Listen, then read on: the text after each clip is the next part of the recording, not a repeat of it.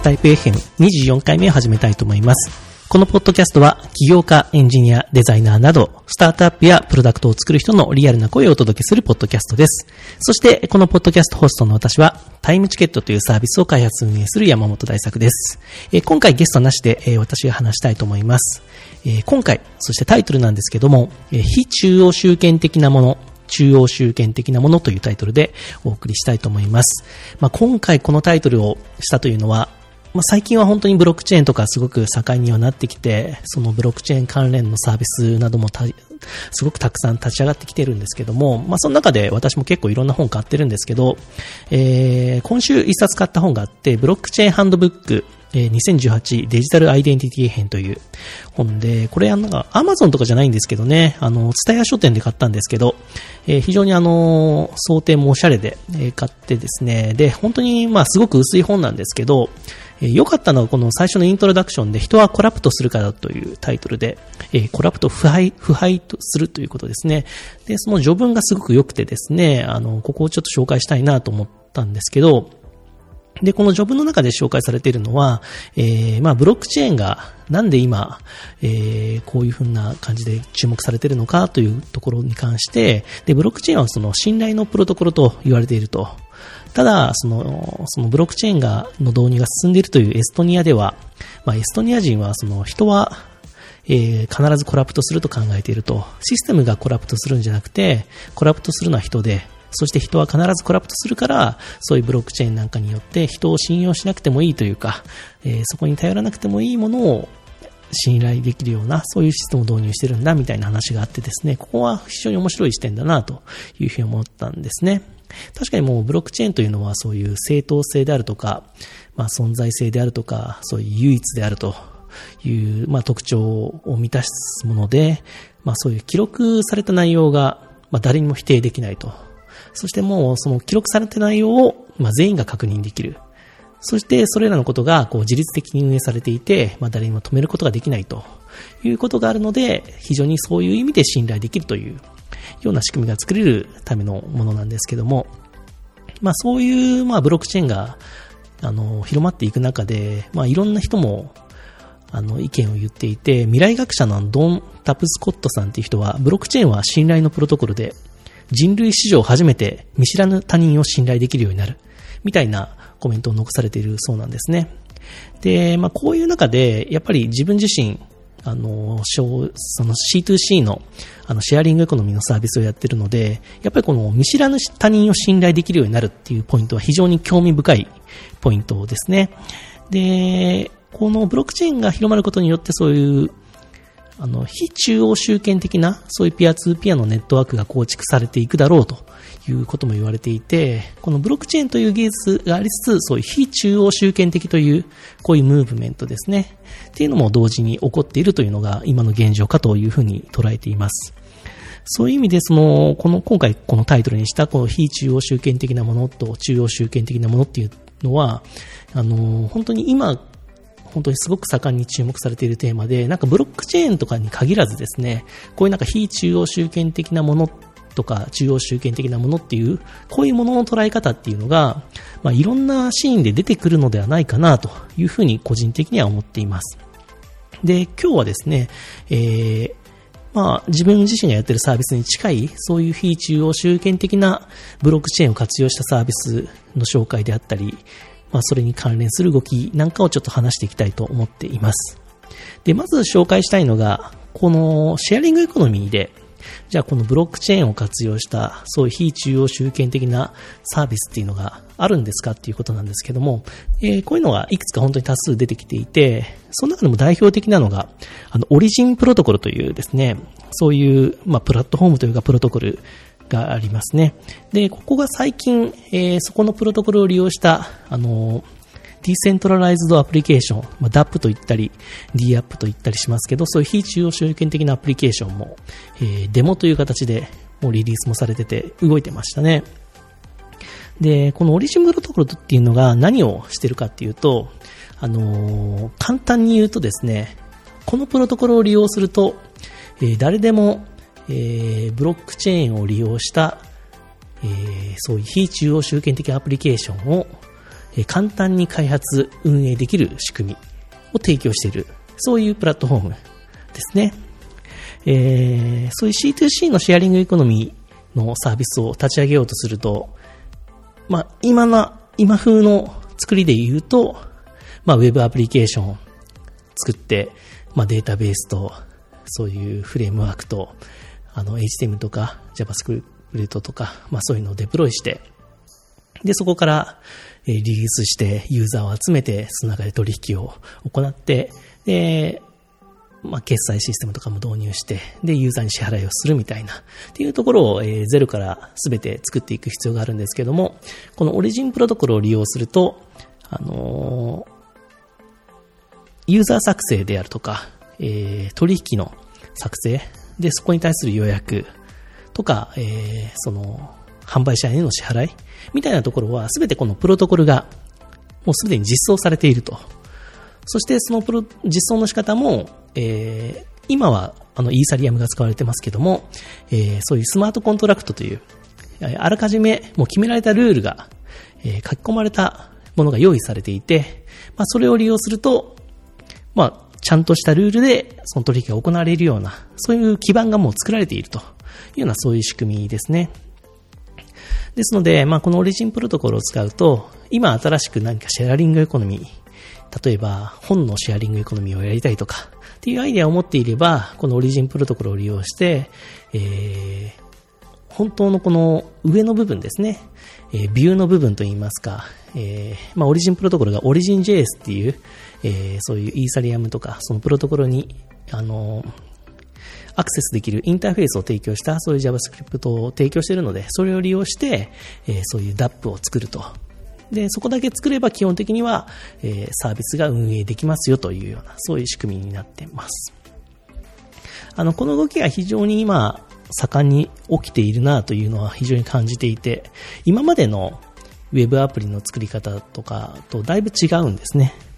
あの、なんか Web3.0 みたいな、そういう言われ方もしてますけど、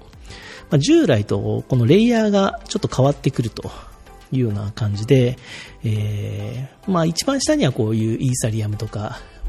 まあそういうブロックチェーンの層、まあブロックチェーンの1個上の層というのが正しいのかもしれないですけど、そういう層があって、まあその上に、えー、IPFS とか、っていうそういう分散型のファイルシステムの層があったりして、あとはそういうインデックインデックスの層もあるんですかね。それは独自で作る必要があるかもしれないですけど、えー、なんかデータをこう検索するような層もあって、でその上に、えー、DAP ですね。っていうアプリケーションの層があって、もうここは本当にビューだけの役割みたいな感じですね。で、その上に DAP にアクセスする DAP のブラウザですね。っていうのがあるというような、こういうレイヤーになっていて、まあ、従来のあの、ウェブのレイヤーの置き方とはちょっと違うというような感じになってます。まあ、これ簡単に説明した図がですね、Web3 スタックという、そういうウェブページがあって、あの、これはあの、えっ、と、サイトの方で紹介しておきます。で、ここで重要なのが、あの、今までは、その Web アプリケーションに登録した場合、登録したデータとか、自分自身の情報とか、そのサービスに書き込んだデータとか、えー、そこで取引した内容っていうのは、そのサービスの運営者が管理運営するものであったんですけども、この Web3 の時代になると、こういう DAP の時代になると、データを所有してるのは、あの、ユーザーですよということなんですね。で、サービスの運営者が保有しているものではないという、ここが大きく変わる部分ですね。で、アプリケーションに関しては本当にビューだけになると。そしてプロトコルの部分がそういう分散したデータをこうかき集めてくるみたいな、そういう層になっていくという形ですね。で、このプロトコルとか、そこの運営に関しては、えー、非中央集権的に行われていて、基本的にはこう運営者がいなくて、もう自律的に動いていると。デプロイしたら、えー、半永久的にこう動くようなことが求められているというような、そういうのが、この非中央集権的なアプリケーションのえ、開発環境というか実行環境というふうになってます。ただもちろん、やっぱり問題はあってですね、この DAP に関して。あの、非常にやっぱり今は、普通のユーザーがこの DAP を使おうとするのが非常にめんどくさいっていうのが正直なところですね。まあ私もいろんな DAP を触りましたけども、やっぱりすごくめんどくさいのが、普通のブラウザだと、あの、まず使えないんですね。あの、ログインというか、アカウント作成ができないと。で、主にこう、Chrome とかだと、拡張機能であの、メタマスクっていう、そういう Web3 のウォレットがあるんですけども、まずこれをインストールしてないと使えないと。まずこれが入ってないと、そもそも何もできないんですね。で、このメタマスクも、こういう、ウォレットなので、そう秘密鍵をちゃんと自分で管理していなきゃいけないというので、まあ、従来の、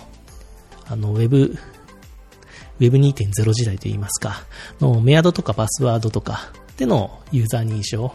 あとは Facebook とか、まあ、Twitter でのそういう認証に比べると、ここのコストはだいぶ高いなというふうに思っています。えー、あとはですね、あの、そのウォレットを持ったユーザー間で、えー、そういう C2C の、まあ、非中央集権アプリだと、まあ、交流するというか、まあ、取引に応じて、まあ、メッセージをやり取りしなきゃいけないんですけども、あの、基本的にはここのメッセージ機能っていうのは、実装されているような非中央集権サービスはあまりないですね。えー、やっぱりそのメッセージをいちいち、こう、ブロックチェーンに書き込んでたら、それだけでこう、イーサリアムの場合だとガス代っていうのが発生して、まあ本当に、メッセージを送るためになんでガス代払わなきゃいけないのみたいなところがあるので、まあ実際こう、ウォレットの持ったユーザー間での、その DAP 内でのやり取りっていうのは、テレグラムとか、Facebook メッセンジャーを使っているケースが多いのかなというふうに思います。まあ、ここもまだまだ問題点ですね。オリジンに関してはオリジンメッセンジャーっていうですね、これは、えっ、と、チェーンでの実装にはならないんですね。オフチェーンでの実装をしていますね。ですけど、そのメッセージング自体が、あの、OrbitDB っていう非中央集権的なデータベースを使って、非中央集権的なメッセージングシステムというような立て付けで、えー、実装されていました。あとそうですね、さっき言ったみたいなこうイーサリアムを使った DAP が今かなり多いんですけども、そういうトランザクションごとにガス代が発生するっていうのは問題ですね。えー、取引をやろうとしたりとか、えー、何かここのサービスに出品したりするとか、っていう時にユーザーがそのコストを支払わなきゃいけないんですね。っていうのがやっぱり問題ですね。で、オリジンプロトールに関しては、ここのガス代の半分を、えー、DAP の運営者が負担できるみたいな、そういう仕組みを導入してたりしましたね。あとは他のタップで見たのは、このガス代をバックするような仕組みですね。えー、ガス代を一回受け取るんだけども、後で返すみたいな仕組みが入ってました。まあ、ただ、そんな仕組みをやっててもやっぱり、最終的には、あの、運営できていかないので、あの、コストが、そんだけ負担できるようなサービスはないですからね。そこもなかなか難しいなというような気がします。あとは、えー、そういう DAP の中では、えー、トークンでやり取りされていて、まあ、トークンっていうのは、えー、まあ、主に今イーサリアムなので、そういう ERC20 トークンにななるわけで、まあ、一応仮想通貨という位置づけにはなるんですけども、えー、そういう仮想通貨なっていうのは、大体どこかの海外の取引所に、ま、上場されているケースがほとんどなんですけども、やっぱりこう価格の変動がすごく大きいというのがあるんですね。ですので C2C の取引で、えー、出品時というか購入時ですね。購入時に、えー、10トークンで買っていたんですけども、えー、実際にこう取引をした時には、そのトークンの価値が、えー、購入時の10トークンの価値とは大きく変わっていて、えー、まあどちらかが損したような気になるというような問題があって、あまりこう、そういうボラティリティがすごく高いので、あまりこう、一般の取引に、えー、適していないというような問題もあったりします。まあここに関しては、あのー、まあ、いろんな DAP がチャレンジしてるんですけどもね、あのー、まだまだ解決方法がないのかなというのが、えー、正直な感想です。で、あと、C2C の DAP に関しては、取引で何か問題があったとか、えー、出品で何か変な出品があったとか、そういう取引の仲裁であるとか、えー、取引の監視、出品の監視ですね。っていう部分を、まあ、自律的にどうやって運営していくのかというこういう問題もあります。うん、まあやっぱ C2C なので、えー、まあ人間対人間の取引になると、やっぱり何かしら問題があることがあって、まあ、それをこう運営がいない形でどういうふうに解決していくのかっていうのは大きな問題ですね。えー、まあ委員会制度とか、え、そういう仲裁人みたいな制度で、まあ、投票制度によってその取引でどちらかが正しいか判定するっていう解決策が、まあ、現状多くのえー、DAP で取られているんですけども、果たしてそれが正しいのかっていうことですね。従来の集合集権的に運営者が間に入って解決する方が、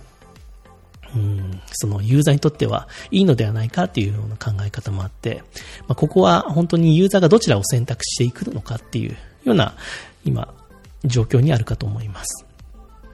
といったところがこういう DAP の今の現状の課題点で、まあ、なかなか難しいですよね。あの、こういうふうに言っていても。えー、ただ、この仕組みがやっぱり面白い、新しいチャレンジであることは間違いなくてですね、まあ、この DAP があることによって、やっぱりメリットっていうのもあって、基本的にはこう、コストが大幅に下がるだろうというふうに言われているんですね。そのユーザーが負担する。えー、C2C の場合は、やっぱり手数料がまあ私のやってるタイムチケットも手数料取ってますけども、まあそれが大幅に下がるだろうというふうなことがメリットとして言われています。で、あとは、やっぱりデータが、がまあ、個人が自分で管理するというものになるので、えー、そういうデータを悪用されないというか、っていうところもメリットだとされてますね。で、こういう非中央集権的な動きっていうのは最近やっぱり高まってきたっていうのは、やっぱり Facebook とか Google がユーザーのデータをえー、まあ、広告に利用してたりとか、まあ、Facebook の場合だと、I ケンブリッジアナリティカ問題ということで、まあ、そういう大統領選のそういうマーケに、まあ、思いもよらない形で使われることになってしまったみたいなところがあって、まあ、そういったところの反発もかなりあるのかなというふうな気がしてます。ただ、この非中央集権的っていう考え方自体は、まあ、ウェブの初期っていうのは、むしろ非中央集権的であったと捉える方が正しいかなと思いますし、まあ、個人が自分でサーバー立てて、そこでホームページを運営したりとか、まあ、電子メールもそうですよね。基本的にはそういう非中央集権的な、えー、プロトコルだと思いますし、まあ、初期の、まあ、ツイッターとかも非中央集権、まあ、データ的には中央集権的でしたけども、まあ、第三者の開発者を活用していろんなアプリが立ち上がるみたいな状況は非中央集権的な、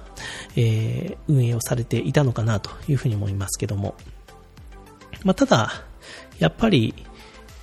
まあ、その後のツイッターとか見てると、やっぱりちょっと独占的になってきてるみたいなところもありますし、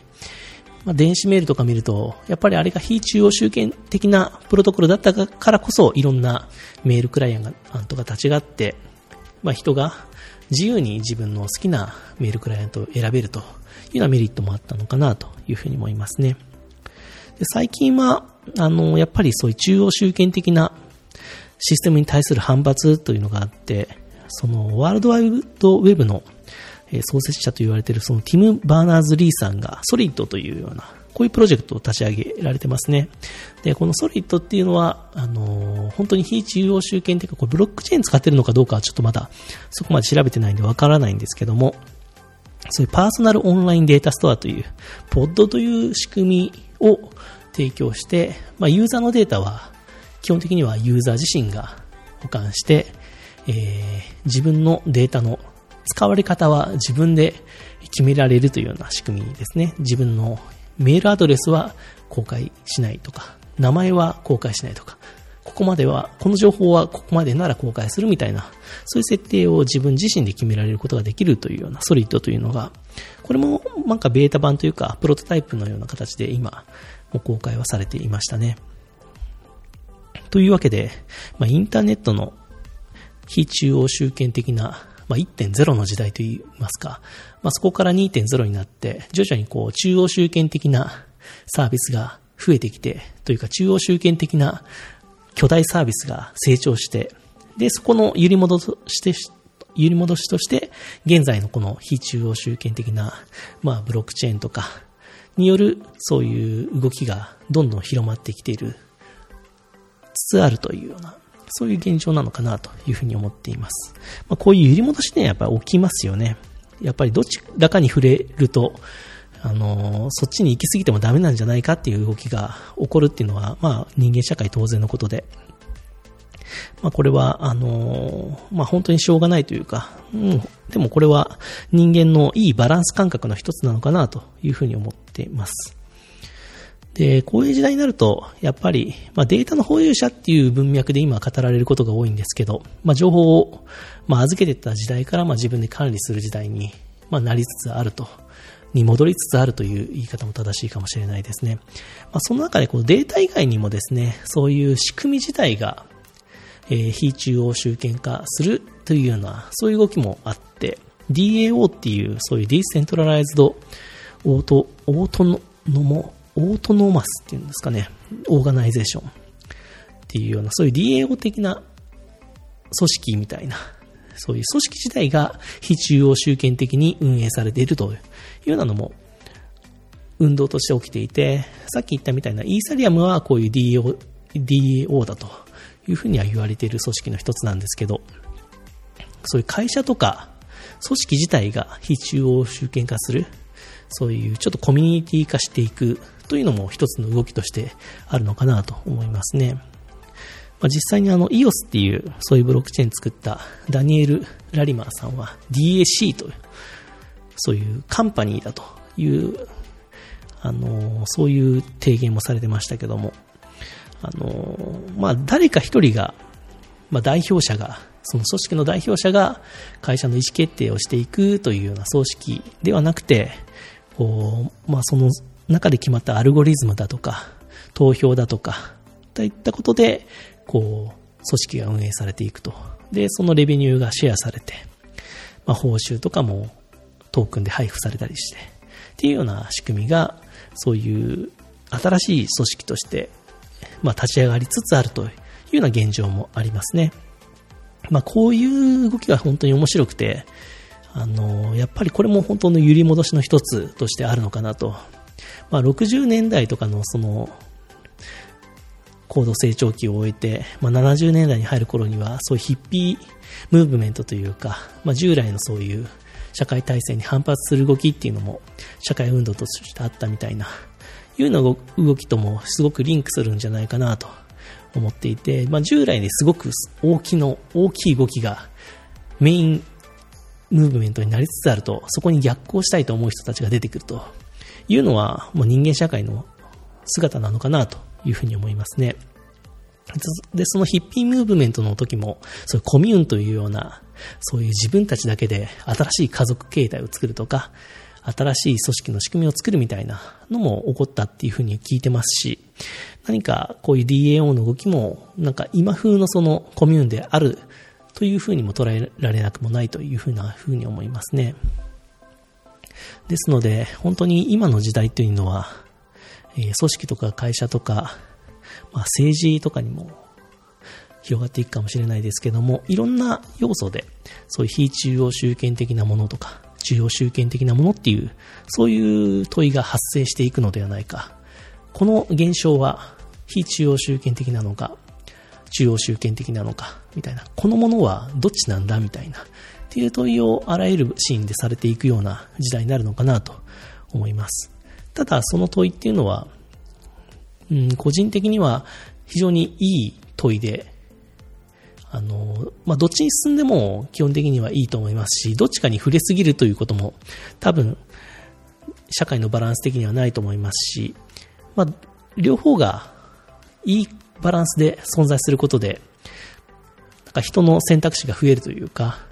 何か自分が進んでいきたい方向性が増えていくような、そんな時代になるのかなというふうに思っていて、非常にあの好意的に捉えていますね。で、その中で、まあ、自分も何か新しい、そういうサービスで、えー、そういう非中央集権的なアプローチもしていきたい、いきたいですし、まあ、中央集権的なやり方で、えー、でもこういうやり方もあるよね、みたいな、そういうアイデアもあると思いますしね。あの、非中央集権的だからいいとか、中央集権的だからダメとかっていう議論よりも、えー、その時代のバランスの中で一番最適な、えー、人が求めているような組織の形であるとか、サービスの形っていうのが提供していけたらいいなというふうに考えています。はい、といったところで、